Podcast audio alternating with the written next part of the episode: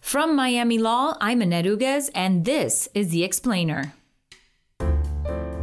Parties decided to instead direct that money to about six charities, three of which, uh, which are internet centers at Harvard, Stanford, and Chicago Kent, were uh, alma maters of the attorneys litigating the case.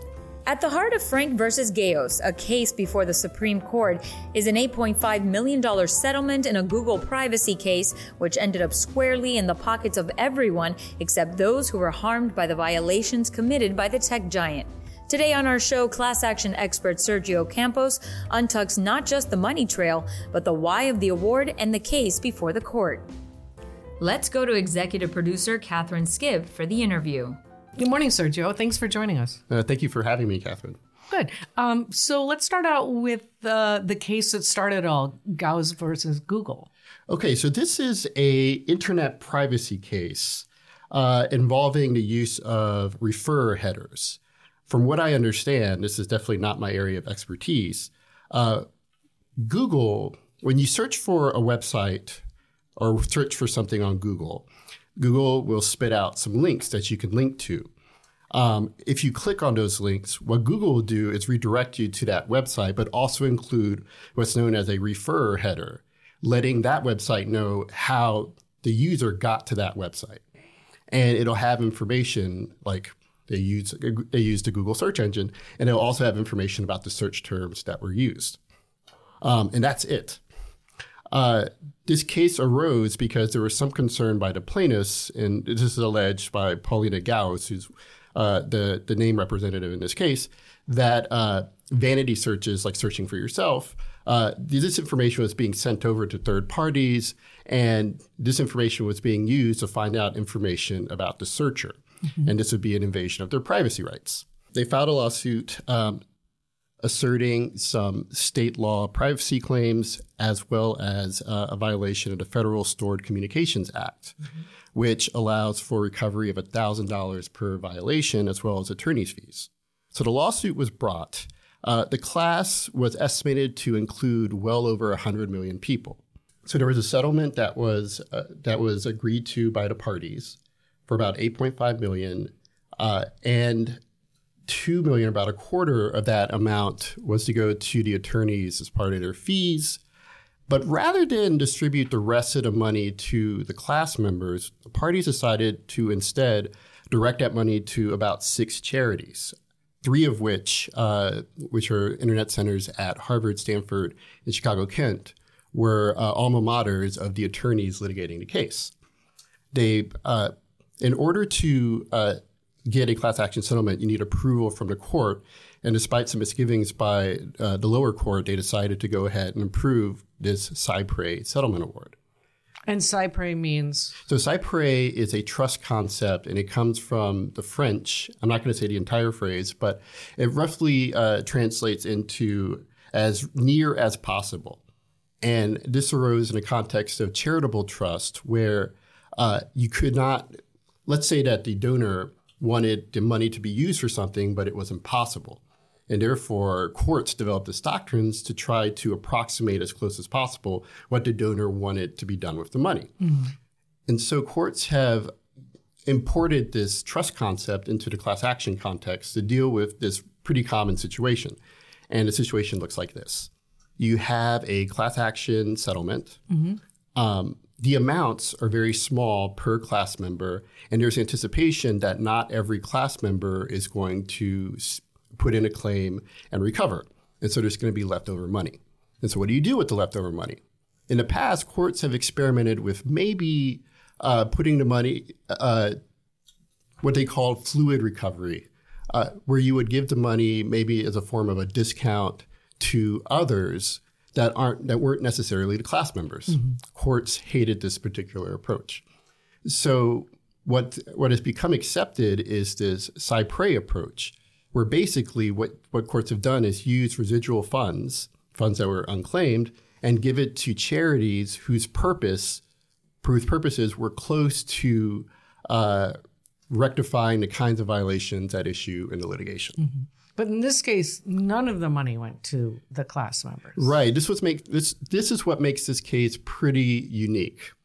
um, this is very rare to have what's known as a full cy pres settlement. Uh, a Harvard uh, class action expert, Bill Rubenstein, filed an amicus brief, or friend of the court brief, uh, where he provided some interesting statistics about the prevalence of full cy pres uh, awards. And I think for the past 10 years or so, he, he included a table, there's been maybe one, at most two approved in the entire United States. I think there's something along the lines of 18 approved total in the history of uh, federal court practice. Thousands and thousands and thousands of cases. Right. And so this just does not happen very often at all. But when it does happen, it is a little, I think it, it, it causes the courts to worry. And those worries were really in full display when you get to the oral argument before the Supreme Court in this particular case, In Frank versus Gaos. in Frank versus Gaos. So before I continue, let me talk a little bit about who Frank is. Uh, Frank is Ted Frank. He's a member of the class, but not one of the named representatives. And the way the class action rule works is that you have one member of the class who is a named representative act on behalf of the rest of the class. Frank was not named, but uh, Ted Frank has this interesting practice where he's he's an objector in many class actions. What ends up happening in a lot of class actions, if there is a settlement, there's an opportunity for individuals of the class to make objections, saying that the settlement is unfair or unreasonable. And Frank has done a, a pretty valuable service in terms of being a kind of objector in many class action cases and pointing out significant flaws in the recovery.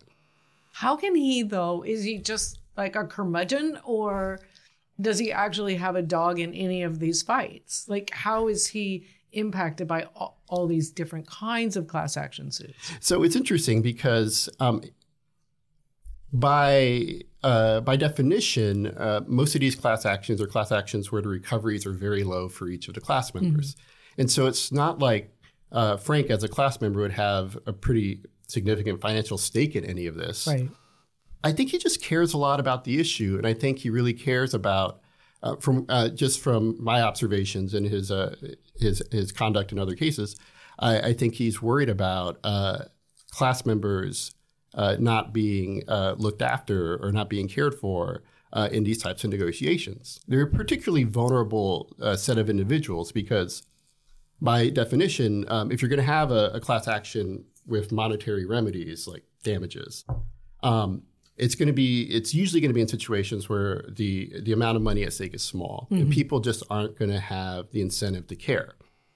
And the people who are going to care are the defendant who wants to get out of the liability and the class action attorneys who want to make a lot of money and so if you're not careful uh, protecting the class members there's this fear i'm not sure how well founded it is but there's this fear that uh, you'll have situations where the, the, the plaintiff's attorneys and the defendant will come to some sort of agreement where they will benefit at, at the expense of the class. Right. And I think that bothers Ted, and that's why he gets Right. active. He's actively involved in a lot of this litigation. Okay, my other question would be, for instance, oh, Netflix or your cable provider. If there's a settlement, then why isn't it just why is there ever money left over? Why isn't it just divided among I I think I got something from Netflix where I had you know like a credit or or something along those lines that was paying out on a class action suit. Um, sometimes it's easy, and sometimes it's just simply a matter of the defendant having a record of the uh, of the victims and just simply giving them a credit.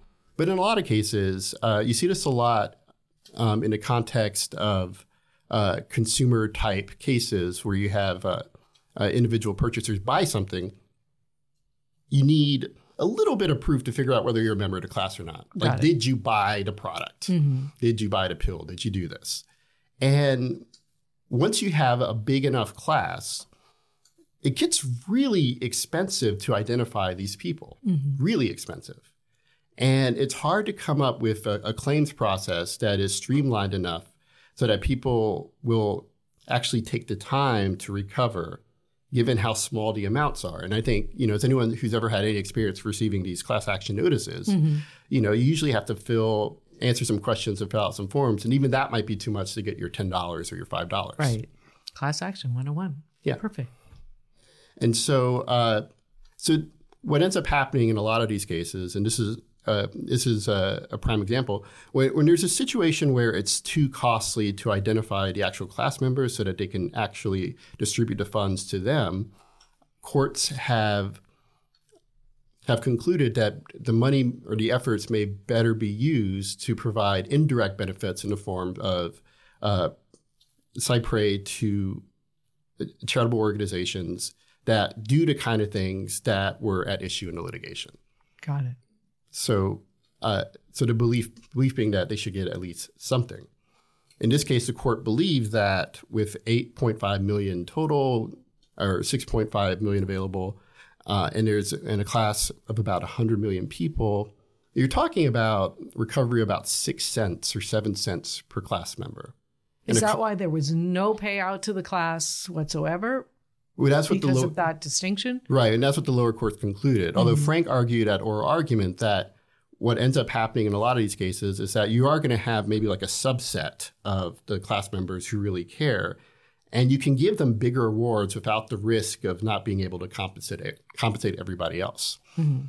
And so Frank made this point that the the infeasibility of providing compensation, uh, the the court sort of didn't take into account the possibility that you could have bigger awards for a smaller set. Right. Okay. Um, so the court heard the Supreme Court heard the case in October. Was there any tipping that that might have shown which way they're going or which way some of the the justices may be leaning? So we have a little bit, and this is just based on following the court for a while on class action issues. Uh, we do know that Justice Roberts is not a big fan of cy pres Awards, and he wrote a separate opinion in a settlement involving Facebook, uh, where the court decided not to take up the case at the time. But he said we really need to get a handle on these types of cases. Mm. And based on his questioning in this case, it's pretty obvious that, uh, that Justice Roberts is not a big fan. Um, I actually pulled out all the nine justices and tried to map out where I think they're leaning based on their questioning.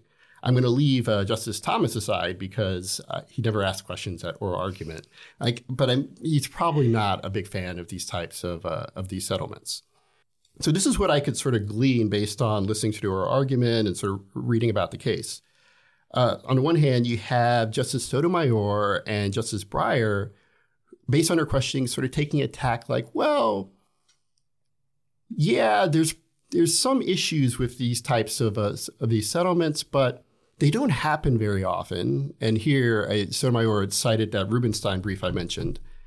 And uh, for, for that reason, it seems like the system's working. And if they're using the same rules that we've always used, then we should probably, this should probably be fine. Mm-hmm. Um, you have sort of a middle pack, and this is where things got interesting and where a wrench was kind of thrown into oral argument. Both Kagan, Justice Kagan and Justice Gorsuch uh, brought up the issue of standing. Now, standing is an issue. Uh, it's, a, it's a technical issue that has to do with whether someone can bring a case into federal court at all. Mm-hmm. So it's a threshold issue, what they call a jurisdictional issue. And in order to satisfy standing, you have to show, among other things, that you have uh, you've not only asserted a legal violation, but there had to be some sort of personal harm that you felt. And the reason for this, there's a lot of policy reasons for it. Uh, separation of powers. You want to make sure that you have uh, claims that are appropriate for courts rather than legislatures. There's mm-hmm. also, you want to make sure that parties are sufficiently motivated to litigate the case and uh, develop the facts and the law for the courts. But uh, in, in, any event, you have to show not only that there was a legal violation, but that the plaintiff was personally harmed. Mm-hmm. And the courts reiterated that in a very recent class action case around 2014, 2015, uh, Spokeo v. Robins, mm-hmm. where the court said it's not enough to show that there's a violation of a federal statute. You have to show that uh, you were actually hurt by this. Mm-hmm.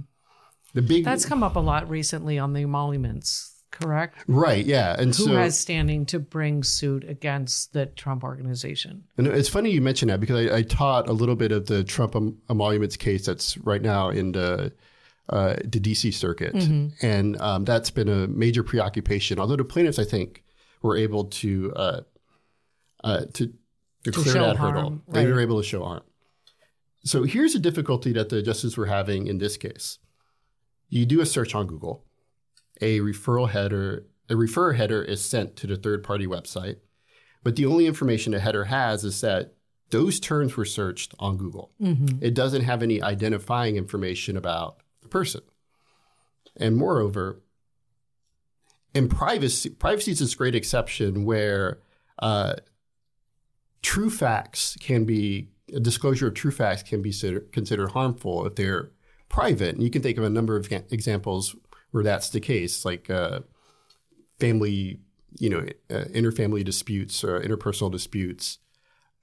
And so here, the court was skeptical as to what could possibly, even if you could trace back the search to the person searching, they're skeptical that anything the person was searching was actually private in that sense. You search for your name, you find links about your name, that's completely publicly available. There's nothing private about that. And the plaintiffs made this argument. They, they focused on one class member by the name of Anthony Italiano. And Anthony Italiano did some searches about himself and his soon to be ex wife. And they made the argument that uh, if these, these cluster of referrer headers would allow a third party to infer that he and his wife were about to be separated. Okay. Um, and there was some uh, there was some sympathy towards that kind of harm. Um, so, but apart from that, there was very little developed below in the lower court as to the harm that was suffered by any of the class members other than Italiano. And uh, the court, when des- when deciding the jurisdictional issue, had decided it before Spokeo was decided, and so did not address the separate issue of harm apart from the legal violation. Got it. And so you had, uh, you know, Kagan, uh, Justice Gorsuch, and Justice Ginsburg, mainly Ginsburg and Kagan, s- sort of suggesting that the best uh, alternative route would be to simply uh, give the give the case back to the lower courts and figure out the standing issue. Okay. And there seemed to be a compromise uh, by the justices where they asked for additional briefing on the standing issue. Um, and I think uh, the order was sent uh, shortly after uh, oral argument in late October, and uh, the briefs are starting to roll in. Okay. So you have like a, a middle cluster. I would lump Ginsburg, Kagan, Gorsuch that uh, would probably use standing as a way to sort of not deal with the underlying issue of cy pres. Right. Now you have sort of a good, a nice cluster of, I would include Roberts, Alito, and Kavanaugh, who uh, really focus, I think, on the real danger that you have with these types of cy pres awards. And the real danger is that uh, you worry about these massive conflicts of interest that could arise, particularly when you're trying to identify the beneficiaries for these cy pres awards. As uh, Frank points out in his uh, in his opening brief, uh, three of the six recipients were alma maters of the attorneys. You also so another recipient was uh, a charity that Google had contributed to in the past. Okay. And uh, you saw in the questioning, particularly from Alito, uh, some concern that you're you're going to set up a situation where the judge is going to have a preferred beneficiary, and the defendant's going to have a preferred beneficiary, and the plaintiff's going to have a preferred beneficiary, and they're essentially going to be indirectly enriching themselves by having funds uh, to donate that they otherwise that otherwise would have come from their own pockets, which would be a disaster.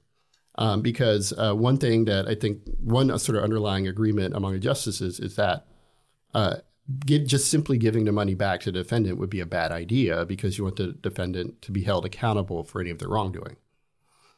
Um, and so there is some risk um, among this core group of justices that they're going to really come down hard on cy pres.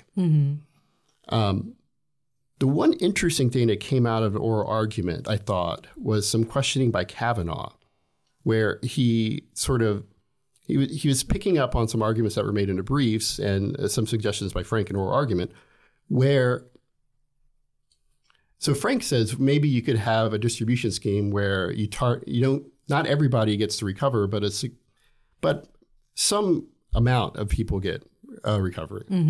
And Kavanaugh suggests, well, why don't you have a lottery system where you identify some members of the class and just give them the money? Mm-hmm. And um, on oral argument, um, the attorneys for Google and uh, and the uh, and the plaintiffs, the, the Gaos attorneys, sort of said, well, that's completely strange. And Kavanaugh said, it's no stranger than giving the money to people who are completely unrelated to the litigation. Right. Um, I'm not sure if that's going to make an appearance in any opinion that comes out of the court. I, I doubt it, but it's it's it's an interesting uh, it's an interesting thought, and uh, at least suggests that uh, it suggests at least for Kavanaugh, uh, consistent with Roberts and Alito, they just really it, it's hard for them to really support this idea of cy pres at all. Mm-hmm. Well, we'll keep an eye on this and get you back on the mic uh, when we see the decision handed down. Great. I, I really enjoyed this. Thanks for having me. Thank you. Thanks for joining us at The Explainer. On next week's episode, we will be examining the relationship between President Trump and the media. Our show is engineered and edited by Christopher Alzadi, with theme music composed by Rady Kim from the Frost School of Music. I'm your host, Annette Uguez.